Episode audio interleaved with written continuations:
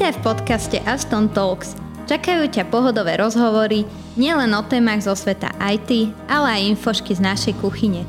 Správ si pohodlie, začíname.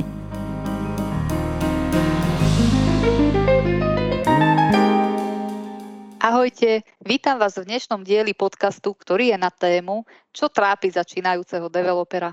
Z dôvodu karanténnych opatrení nahrávame na diálku, preto nám odpustíte zhoršenú kvalitu zvuku. Moje meno je Klaudia Mojtová, pracujem na pozícii konzultant analytik a v Astone pôsobím už 3 roky. Spolu so mnou tu je Monika.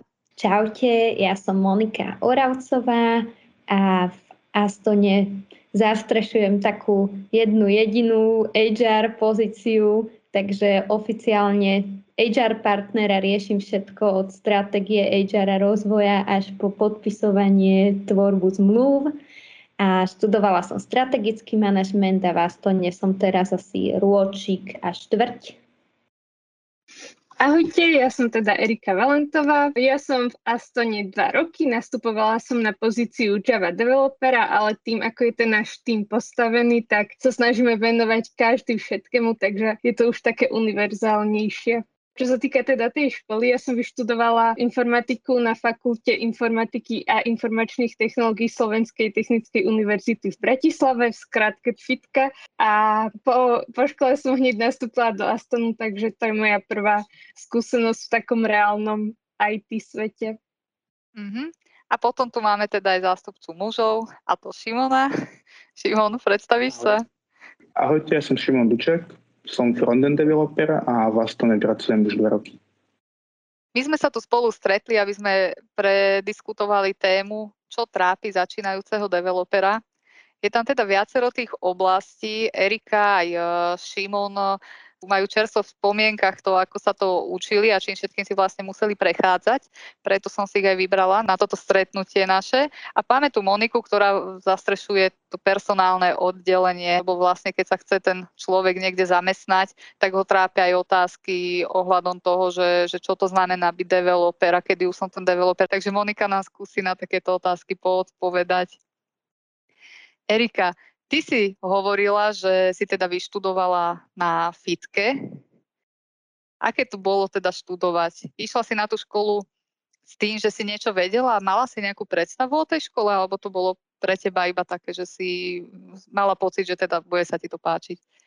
No ja som sa vlastne tomu programovaniu začala tak trošku intenzívnejšie venovať v rámci maturitného ročníka, kde som sa rozhodla, že z informatiky teda chcem maturovať, ale, tam to boli fakt čisto také o, najzákladnejšie základy s tým, že fitka bola, myslím si, tuto v Bratislave v okolí taká jasná voľba, kam ísť.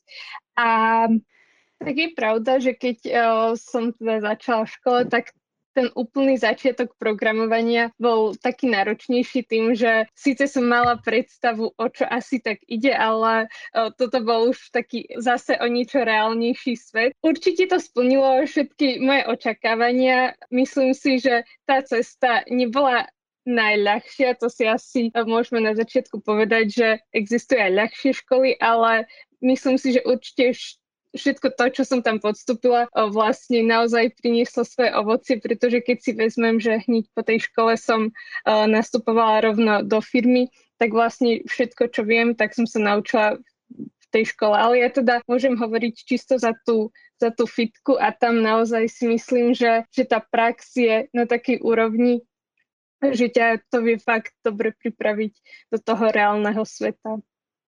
Mm-hmm. Šimon, ty si tu taká tá druhá strana toho, ty si tu vlastne dôkaz, že netreba mať školu a napriek tomu vie byť z teba veľmi dobrý developer, čo ty si teda máš za sebou veľmi pekné projekty, aj som s tebou pracovala, dobre sa s tebou naozaj robí. Tak môžeš nám na to povedať nejaký ten uh, svoj, uh, tú svoju cestu do toho sveta IT, že, že aby ľudia videli, že sa to dá. Áno, určite sa to dá, mm, ale musí to toho človeka baviť ja som začal programovať už od strednej školy, kde mi môj učiteľ ukázal veľmi základné jazyky, veľmi základné veci a na tvorbu web straniek. Mňa to začalo baviť a začal som študovať veci sám pomocou rôznych online kurzov alebo pomocou ľudí, ktorí mi pomáhali pri tom, a najmä moji učiteľia, ktorí vo voľnom čase sa mi venovali. A potom, keď som išiel na vysokú školu, tak uh, som mal problém s tým, že nevadilo to, že na vysokej škole som nerobil s reálnymi vecami. Že keď som niečo programoval, tak som programoval nie veľmi skutočnú vec a nevedel som si predstaviť, že čo, kde to použijem a čo mi to bude. Keďže ja som už robil nejaké to programovanie, vedel som programovať, bavilo ma to, robiť tie weby, shopy, tak uh, som sa rozhodol, že ukončím školu a skúsim si nájsť nejakú prácu. Tá cesta asi nebola taká ľahká, ako keby som ju vyštudoval, lebo musel som podať veľa životopisov, poslať ich a počul som veľa odmietnutí, ale nakoniec uh, sa mi to podarilo a tým pádom je to, je to možné, len človek musí chcieť a musí toho baviť bez, bez tej školy. Ty si povedal v podstate dve zaujímavé veci. Jedna je tá, že musí ťa to baviť, aby si pri tom vydržal, lebo naozaj to programovanie je určitý druh remesla. Nikto sa nestane kováčom z večera do rána, ale musí si naozaj tú, musí si to v podstate odrobiť, hej, aby on v tom bol eh, taký, dá sa povedať, že dobrý. A potom si povedal druhú zaujímavú vec, že si musel teda poslať veľa tých životopisov. Tu by nám mohla Monika povedať, že, že jak to ona vníma z toho, z toho hľadiska personalistiky, že, že prečo k tomuto dochádza? V podstate je viacero aj tých job portálov, kde keď človek rekrutuje, tak eh, si pozera tie životopisy a má k ním prístup. A čo z môjho pohľadu je možno aj taká škoda alebo taká chyba u rekruterov, že jeden z tých filtrov je aj teda dosiahnutý stupeň vzdelania a tam sa dá teda vyfiltrovať to, že človek má ukončenú vysokú školu alebo vysokú školu aj nejakého mm, technického zamerania. A možno, že Viacerí, viacerí rekrúteri si tam tento filter zapínajú pri dostupných životopisoch aj kvôli tomu, aby odfiltrovali tých kandidátov, ktorí vôbec s tým programovaním žiadnu skúsenosť nemajú.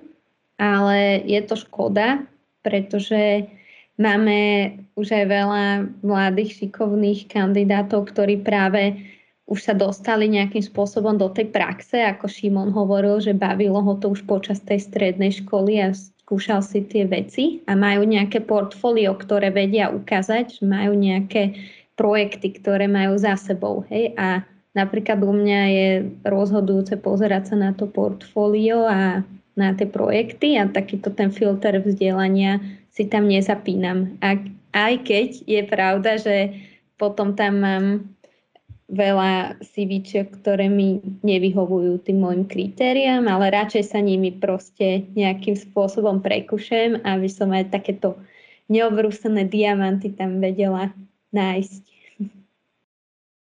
Šimon, ty si teda hovoril, že mal si to v podstate ťažké na tom začiatku, lebo si musel rozposielať veľa tých životopisov.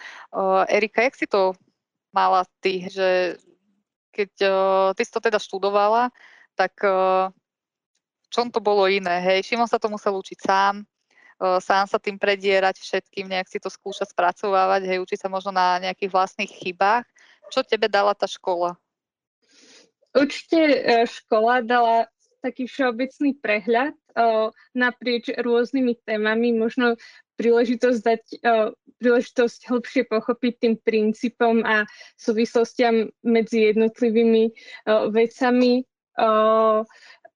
Ono na týchto technických školách je aj dosť veľa matematiky a takýchto záležitostí, ktoré zvyknú odrádzať potenciálnych uchádzačov, ale keď sa nad tým človek hlbšie zamyslí a prejde si tým, tak nájde fakt tie súvislosti a to uplatnenie aj tých náročnejších matematických predmetov uh, v praxi.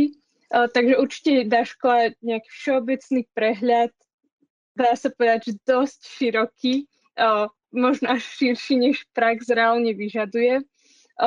Určite je to taká štrukturovaná forma, že niekto ťa vedie tým procesom učenia sa, ako k čomu pristupovať, kedy sa čo učiť, takže nemusí človek tak tápať, kde začať, čo robiť, ale je tým procesom vedený vlastne o, profesormi. Samozrejme, je tam príležitosť sa tomu programovaniu a nielen programovaniu, ale teda celkovo tej informatike venovať tak naplno, pretože vysokoškolský študent, pokiaľ nemá popri tom nejakú part-time prácu, tak má samozrejme veľa času na to prakticky celý full-time vyvenovať tej škole. Um, vie si tým aj tak pre seba overiť, že je to pre mňa, nie je to pre mňa.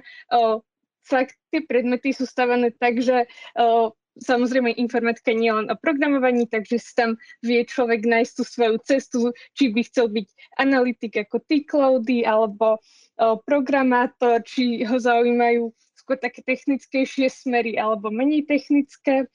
Samozrejme sú tam spolužiaci, takže uh, istá forma networkingu funguje. Uh, vysoká škola taktiež možnosť, uh, keďže nie všetci skončia potom reálne v nejakých firmách, ak sa chce niekto venovať vede alebo výskumu, tak to je samozrejme tá cesta, kadiaľ treba ísť. A, ale ako Šimon spomínal, to bavenie, tak myslím si, že aj v škole treba akože dávku odhodlania a takej vytrvalosti a tiež, aby to človeka bavilo, pretože o, nie, nie je to ľahké, ale úplne každý, kto chce a má tú vôľu, tak nie je problém. Monika, čo to znamená teda, keď príjmame niekoho na, nejakú, na nejaké developerské miesto? Sú tam ľudia, ktorí sa to teda sami naučili, sú tam ľudia zo školy, jak tam prebieha takéto výberové konanie, že či ten človek je taký, akého potrebujeme, že si ho vyberieme. Môžeš opísať napríklad u nás v Astone, ako to prebieha.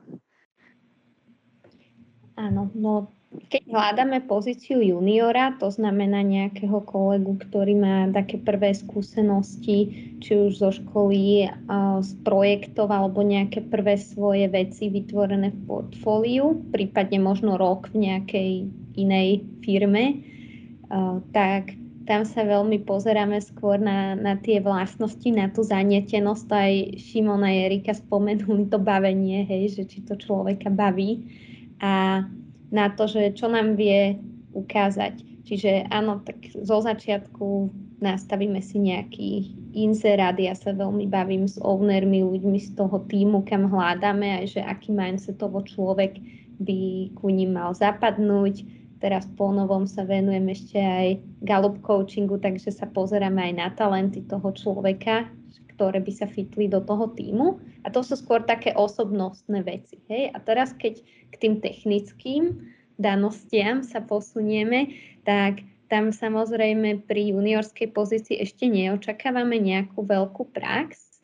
Pozeráme si teda buď nejaké to portfólio, ktoré, ktoré ten človek má, alebo ak je to taký príklad ako Erika, že je to absolvent vysokej školy a nepracoval popri škole v nejakej firme, tak sa vieme pozrieť na nejaké projekty, ktoré ten človek robil. Hej.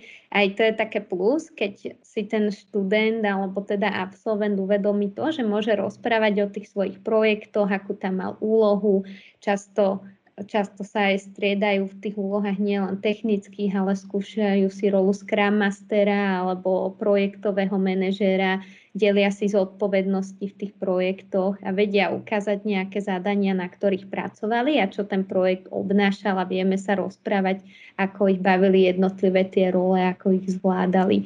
Hej, čiže toto sú nejaké témy na ten pohovor. Samozrejme, keď je tam nejaké portfólio, tam asi uh, programátori, ktorí robia frontend, majú trošku výhodu, lebo tam si vieme pekne pozrieť aj tie vizuály, ktoré spravili a akým spôsobom funguje lepšie ako možno pri backendistoch, keď má backendista nejaké portfólio, tam ako začiatočník možno nejaké e-shopy nám vie ukázať, alebo, alebo napríklad nejaké dobrovoľnícke projekty, hej, ktoré ako začiatočník robil, hej, toto si vieme pozrieť a samozrejme tie technické skily si väčšinou ešte overíme takým zadaním. Máme také zadanie kalkulačky, to je vec, ktorú bežne u nás robíme pre poisťovne a to posielame na vypracovanie. A to potom je predmetom pohovoru tzv. technického kolečka.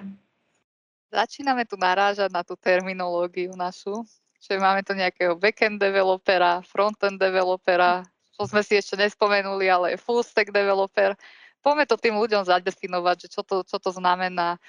Uh, Erika napríklad, ty si teda hovorila, že si teda prevažne backend developer, tak skús to opísať, že čo taký backend developer robí, že bežný človek, ktorý vôbec nemá nič uh, z IT, netuší, aby pochopil, že, že čo je vlastne časť tvojej práce. Tak ak by sme si to chceli demonstrovať, dajme tomu na takom e-shope, to je teraz aktuálna téma, každý, každý objednávame, tak uh, ten e-shop, uh, jedna vec je teda stra, uh, tá samotná stránka, ten dizajn, ktorú človek vidí, to je teda ten frontend, možno to bližšie zodpovie ešte Šimon.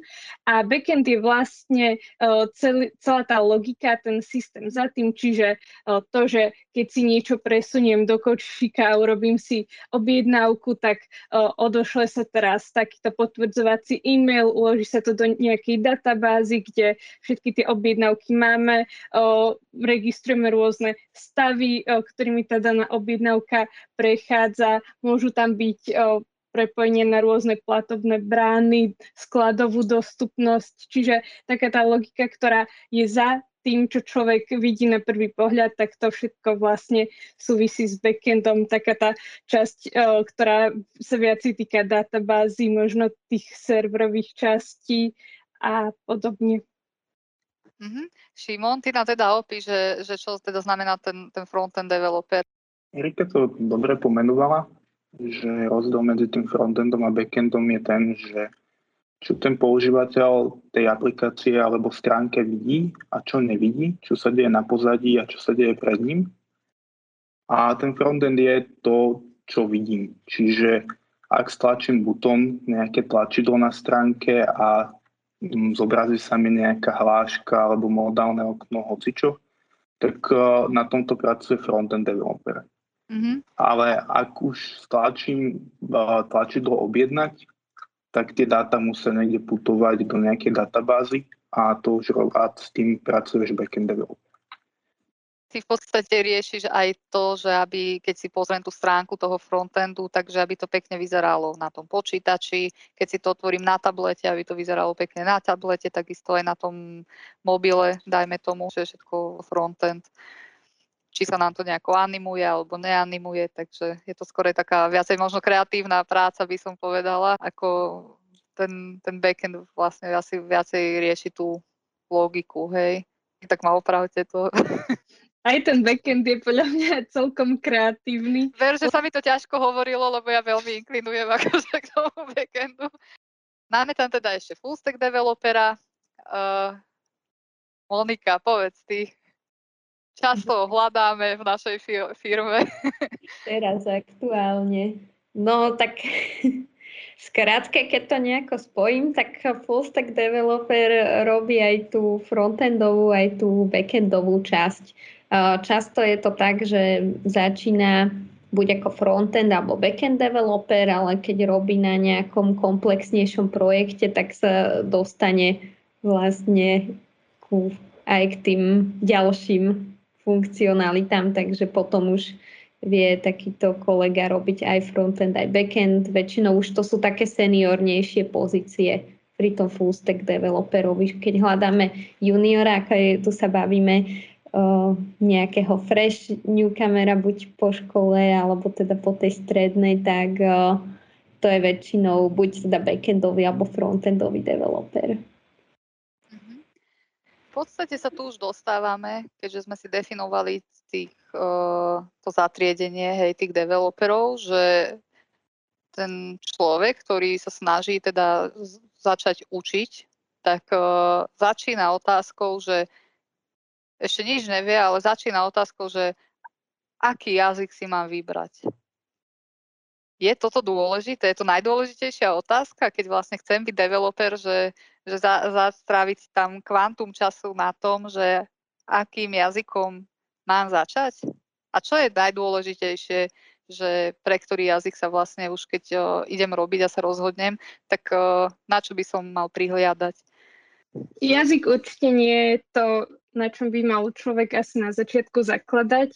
O, za tú školu môžem povedať, že tam si človek vyskúša rôzne technológie, vie zistiť, že čo ho baví, ale ak by som sa odosobnila od začiatku uh, s vysokou školou, tak určite je dôležité sa rozhodnúť začať a skôr si vybrať oblasť, ktorá by ho bavila. O, neviem, či si chce spraviť e-shop, či si chce spraviť nejakú aplikáciu. O, skôr takú, taký konkrétny projekt, že čo, čo by chcel, aby bolo výsledkom a potom ísť skôr tou cestou, že aké technológie sú najvhodnejšie na tú danú vec, ktorú chce riešiť. Mm-hmm. Šimon, tebe položím takú otázku na telo, že ty dokážeš ako frontend developer fungovať len s jedným jazykom? Že vieš jeden jazyk a s tým pracuješ? Jak to je u teba? Každý developer podľa mňa potrebuje vedieť viacero jazykov, aby spravil niečo komplexné. A aj pri takých jednoduchých stránkach nám treba vedieť minimálne tri jazyky. Sice HTML a CSS sú veľmi jednoduché. Ani by som to nenazval, že sú to programovacie jazyky, ale treba mať viacero uh, vedomostí z rozličných uh, oblastí. Mm-hmm. Erika, predpokladám, že na, u teba ako u backendistky je to to isté, že nestačí vedieť jeden jazyk, možno jeden dominuje, ale sú tam ďalšie jazyky, ktoré treba vedieť. Určite áno. A čo sa týka toho backendu, tak o, tam, keby sme si vzali nejaký taký primárny jazyk, my máme teda na backende primárne Java, o, tak si treba ešte uvedomiť, že keďže ten backend komunikuje o, s databázami, tak treba poznať nejaký uh, SQL-kový jazyk v závislosti teda od toho, aká databáza uh, sa používa, takže určite toto. Uh, beží to na nejakých serveroch, takže trošku uh, vidieť aj do, do týchto oblastí a, a tak. Mm-hmm. Čiže vlastne uh, tu sme si aj demonstrovali to, hej, že nie je dôležité, že ktorým jazykom ja začnem, tak či tak sa dostanem k viacerým. A asi by bolo možno dobre povedať, že začať treba nejakým takým jazykom, ktorý je známy, možno už aj dlhšie používaný, lebo tam nájdem vlastne širokú komunitu tých ľudí. Keď budem riešiť nejaký problém, tak si to asi aj jednoduchšie vygooglím, ako keď si zoberiem niečo také, kde tá komunita je proste menšia. Erika, teda keď uh, sa učíš ďalší jazyk, že príde nejaká nová technológia, lebo treba si povedať úprimne, byť developerom znamená celoživotné vzdelávanie. Takže to nie, že naučím sa, tu skončím a to používam. Tu sa to tak rýchlo mení, že to, čo bolo moderné dva roky dozadu, už proste teraz prerábame do nejakej novej technológie. Tak uh, skús približiť, aby sa tí ľudia to nezlakli, lebo však začínajú s tým je to ťažká cesta spraviť ten zlom na začiatku, tak skús povedať, že, že či učiť sa nejaké tie ďalšie jazyky je rovnako náročné, ako keď sa učila ten prvý.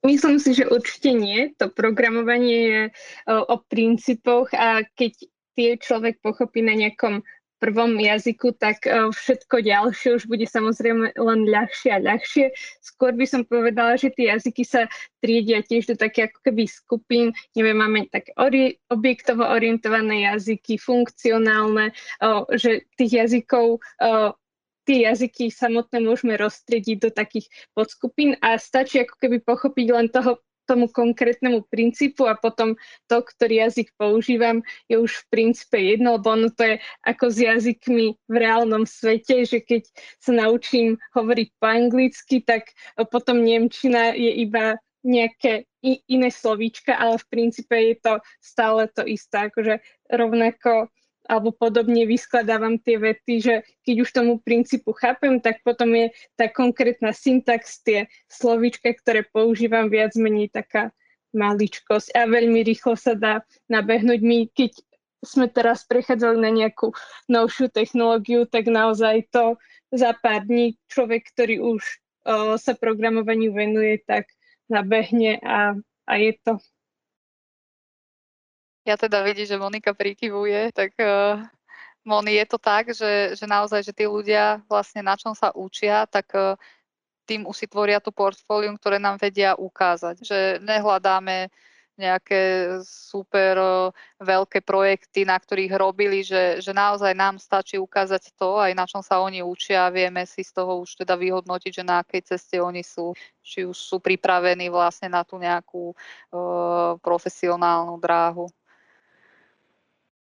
Áno, určite je to tak, ako hovoríš. Nám stačia menšie projekty, v podstate aj prvotiny, na ktorých ľudia sa učili. Dokonca my aj v Astone je pre nás veľmi dôležitý taký rozvoj a chuť ísť dopredu, takže aj keď nám niekto ukáže, že na čom si najviac vylamal zuby a čo sa mu na tom nedarilo a porozpráva sa na pohovore o tom s našim architektom Peťom, tak my sa z toho veľmi tešíme a vidíme, že ten človek napríklad odhodlaný, že to nevzdal. Čiže určite takéto prvé projekty, na ktorých sa naučil ten kandidát sú pre nás dobré a keď napríklad povie, že toto som skúsil v nejakom jazyku, ale nedarilo sa mi ten jazyk, sa mi nepačil, tak potom tu som prešiel do iného, spravil som to takto a takto, tak určite to je pre nás super.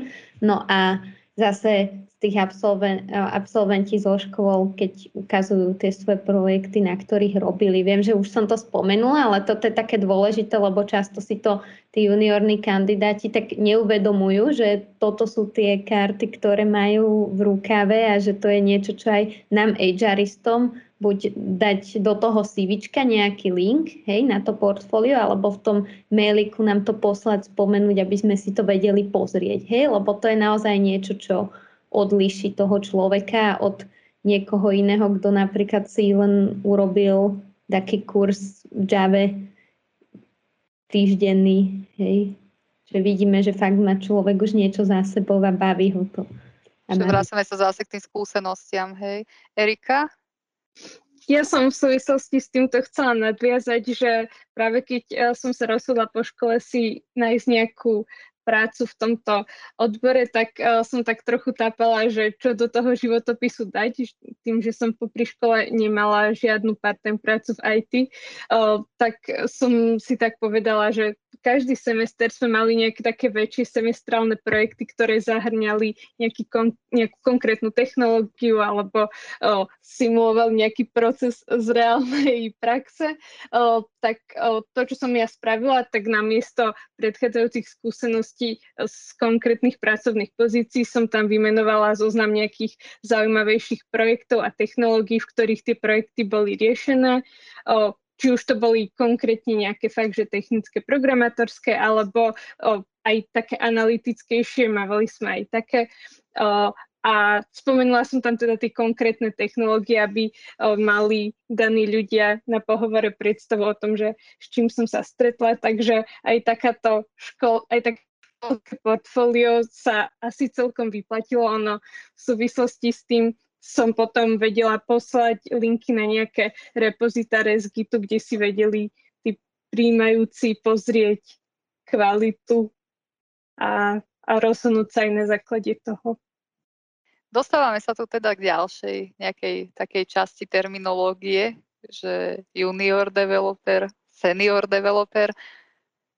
Monika, kedy sa ten človek môže považovať za toho junior developera. Začne sa to učiť, začne si teda nejaké tie svoje veci pripravovať, si to portfólio, ktoré by vedel ukázať. A asi si možno aj nedôveruje a neverí. Skúsme ich nejakým spôsobom posmeliť a povedať, že vlastne, že, že čo väčšinou očakávajú firmy od toho junior developera a ako ich berú. Mm-hmm.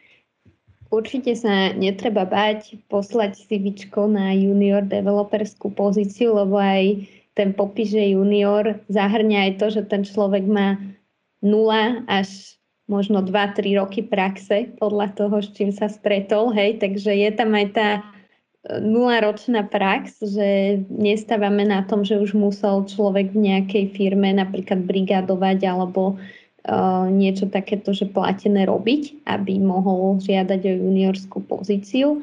Skôr tam pozeráme na to, že či má skúsenosti s nejakými projektami konkrétnymi, to portfólio, o ktorom sme sa tu bavili aj predtým, že či už sú to tie školské projekty, na ktorých vieme stávať, alebo, alebo teda nejaké portfólio, kde sa učil robiť v tých technológiách. Potom ešte je taká pozícia trainee alebo, alebo pozícia stážistu, ako keby niž, nižší level od toho junior developera. A tam vieme pracovať aj so študentami alebo s, fakt s ľuďmi, ktorí predtým to programovanie si neskúšali, ale vidíme, že proste sa zaujímajú o tie veci, že chcú, urobili si možno nejaké prvé kurzy a že je v nich veľký potenciál učiť sa, tak tam potom máme aj za možnosť absolventskej alebo také študentskej neplatenej stáže, kde toho človeka intenzívne mentorujeme a ukážeme mu nejaké prvé projekty. Hej? Čiže to je tá pozícia stáž, že nemám to portfólium nemám zo školy skúsenosti a chcem to vyskúšať, ale som si začal niečo skúšať, zaujímam sa od programátorskú prácu. A potom je tá pozícia juniora, ktorá už je často teda na full time, hej, že fakt potrebujeme toho človeka plne na nejakom projekte, ale ráta sa tam, že ešte je tam nejaký senior alebo iný skúsenejší kolega, s ktorým junior stále môže konzultovať veci, má tam tým, ktorý sa vie oprieť a nie je tam nechaný sám na zelenej lúke e, na nejakom projekte. Ale už nejakú tú skúsenosť má a predpokladá sa, že také menej náročné úlohy po zaškolení bude vedieť riešiť aj samostatne, s tým, že je tam nejaký ten mentor alebo seniorný kolega. Ktorý ho vlastne navedie a pomáha mu. Neočakávame, že on tam bude prichádzať s nejakými super riešeniami, ale že bude vlastne chápať to, čo mu ten ano. senior developer vlastne povie a navedie ho, že akým spôsobom to má spraviť, tak on vlastne už bude z tohto vedieť vychádzať, že poznáte terminológie, pozná ano. ten jazyk, dajme tomu. Ano. Šimon, ty si tam, ty si mi spomínal teda, že máš s týmto aj s nejakými svojimi známymi, čo sa učili programovať nejaké skúsenosti, že, že sa tak báli nejako poslať ten životopis na tie juniorné pozície a že stále to odkladali. Vieš nám to opísať? Áno, viem. mám veľa takýchto kamarátov a známych, ktorí sa báli posielať na junior pozície svoje životopisy, pretože ja som sa tiež dosť často stretol, že v tých ponukách je napísaná napríklad nejaká že trojročná uh, prax alebo uh, vysokoškolské štúdium. Ale ako hovorí Monika, to nie je dôležité, hlavne je to, že ako, akú ochotu má ten človek sa učiť a, a či má nejaké to portfólio. A myslím si, že nemusia sa takíto ľudia bať, ktorých to baví, ktorí majú nejaké to malé portfólio poposielať tie životopisy do firiem, to, že ich niekto odmetne, to nič sa nedeje a, a nič s tým nestratia. Takže ľudne posielajte životopisy. Monika, ty teda ako personalistka súhlasí s tým, čo Šimon povedal. Niekedy tam možno vyžadujeme nejakú prax, ale my vlastne nevieme, že, že čo za človeka. My to potrebujeme nejako usmerniť, ale v podstate, keď ten človek je šikovný a má naozaj tú prax e, bohatšiu, ale menšiu, tak môže sa ti ozvať, má šancu, že bude prijatý. Určite áno. A aj to, že človek vôbec sa ozve, posle to CVčka, vyskúša si nejaký pohovor, tak aj to je zase nejaká skúsenosť, ktorá ho posunie, aj keď to možno hneď v prvej firme nevidie, ale treba to skúšať aj na tých pohovoroch sa trošku tak zoceliť a naučiť sa odprezentovať sa, hovoriť o tých svojich skúsenostiach a aj si takto rozmyslieť, že čo by, čo by chcel vlastne, čo očakáva od tej práce. A ešte taká jedna vec mi k tomu napadla, čo je u juniora dôležitá. U nás teda v Aston ITM, ale verím, že nie sme jediná firma, ktorá to takto vidí, že taká také to, že by sa pýtať si pomoc. Že keď aj sa na niečom zasekne ten junior alebo nevie vyriešiť nejakú úlohu, tak s tým sa ráta.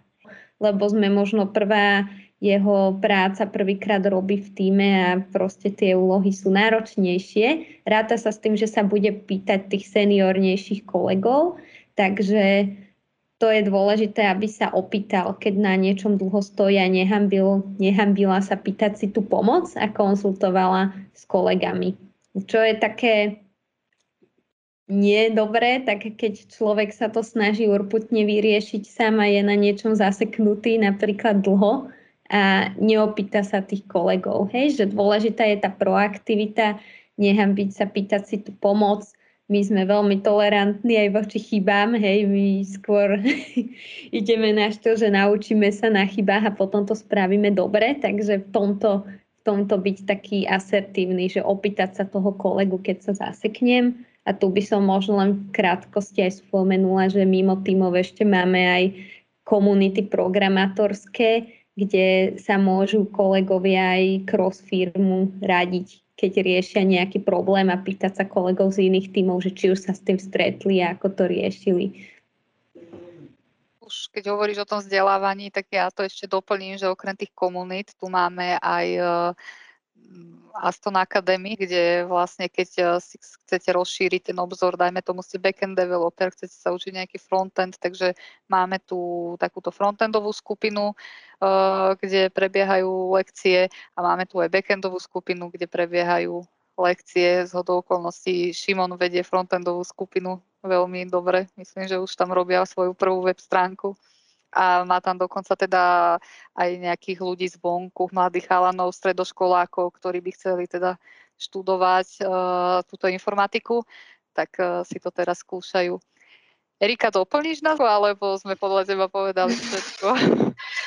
Určite ste zahrnuli tú podstatnú časť. Mne ešte napadlo v súvislosti s tým, čo Šimon spomínal, začínajúci developer, keď dajme tomu, nemá za sebou nejakú prax alebo, alebo to vysokoškolské štúdium a má nejaké nižšie sebavedomie, že si netrúfne podať uh, životopisy, ešte sa na to necti nevie, že či to je vhodný čas alebo nie, tak v súvislosti s tými prišli možno také povzbudzujúce tie rôzne školské projekty, že tam človek reálne dostane feedback na to, čo robí, že nejaké návrhy na vylepšenie alebo pochvály alebo čokoľvek, čo toho študenta posunie ďalej a má nejaký lepší prehľad o tom, kde sa na tej ceste nachádza. Takže v tomto vnímam tiež možno ako takú celkom výhodu tej vysokej školy, že má tam človek ten feedback a môže mu to trošku pomôcť budovať také zdravé sebavedomie, že už niečo dokázal a, a zbaviť ho strachu z tých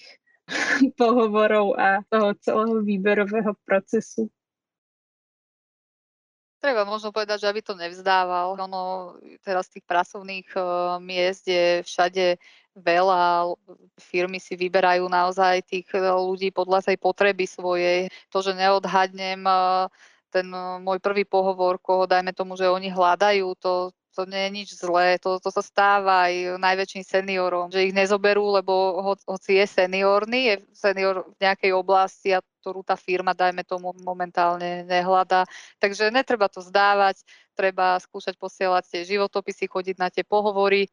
Niekde vás to posunie, zistíte, čo vlastne tie firmy hľadajú, sa budete vedieť aj tak lepšie pripraviť na ten ďalší pohovor, keď pôjdete. Erika, ty sa mi tu hlásíš.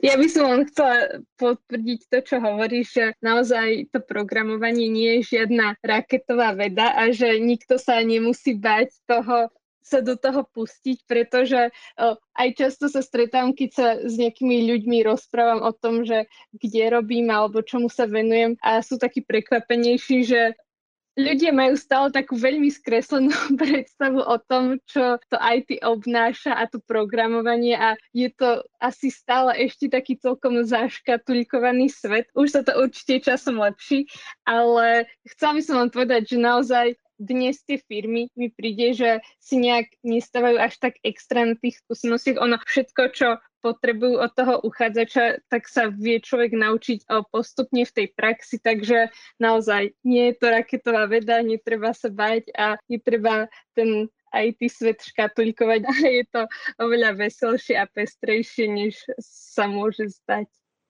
Monika, súhlasíš?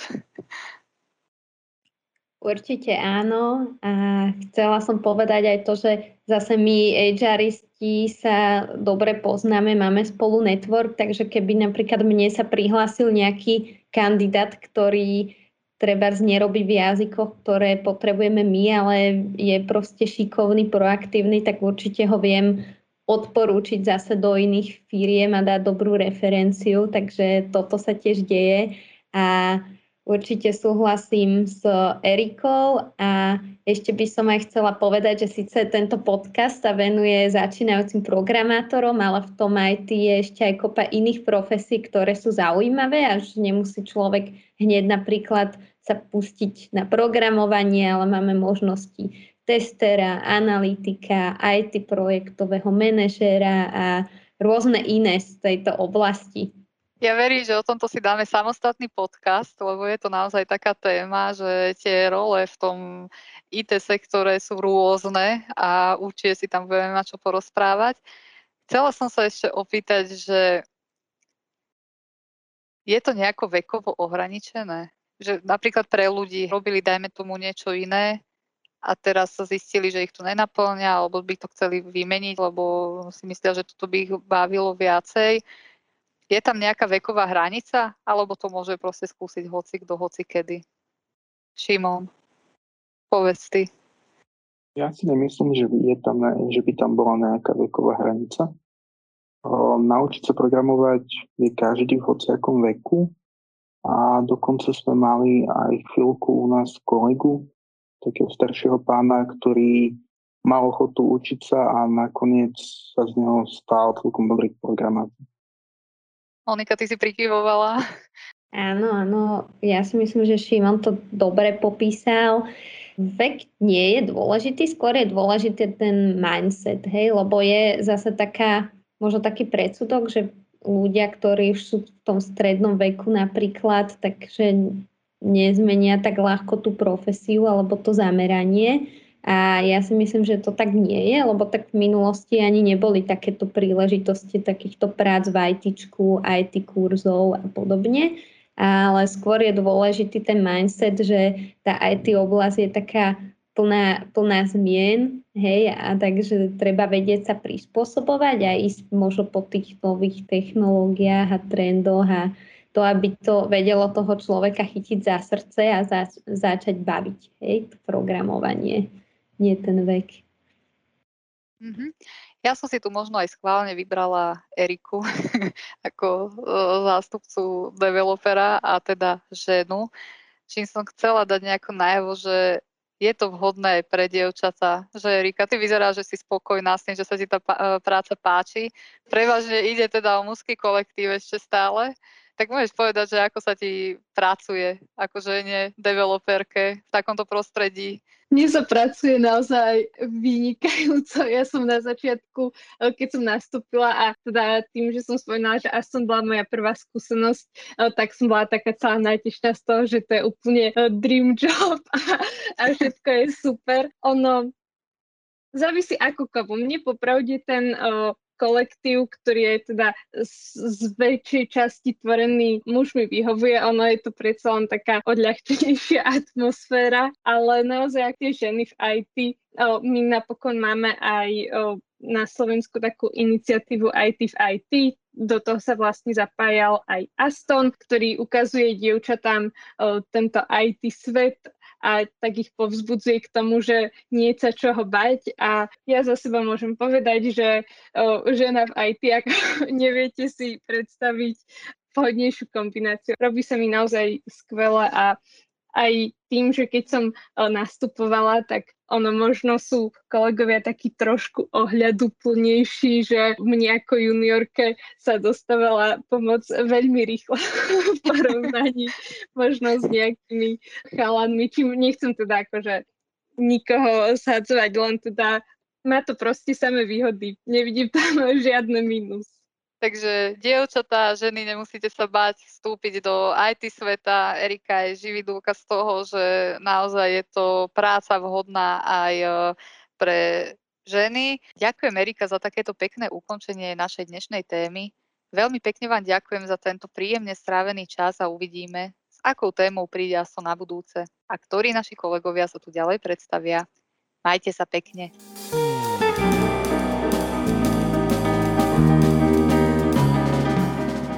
Ak sa ti podcast páčil, poteší nás like.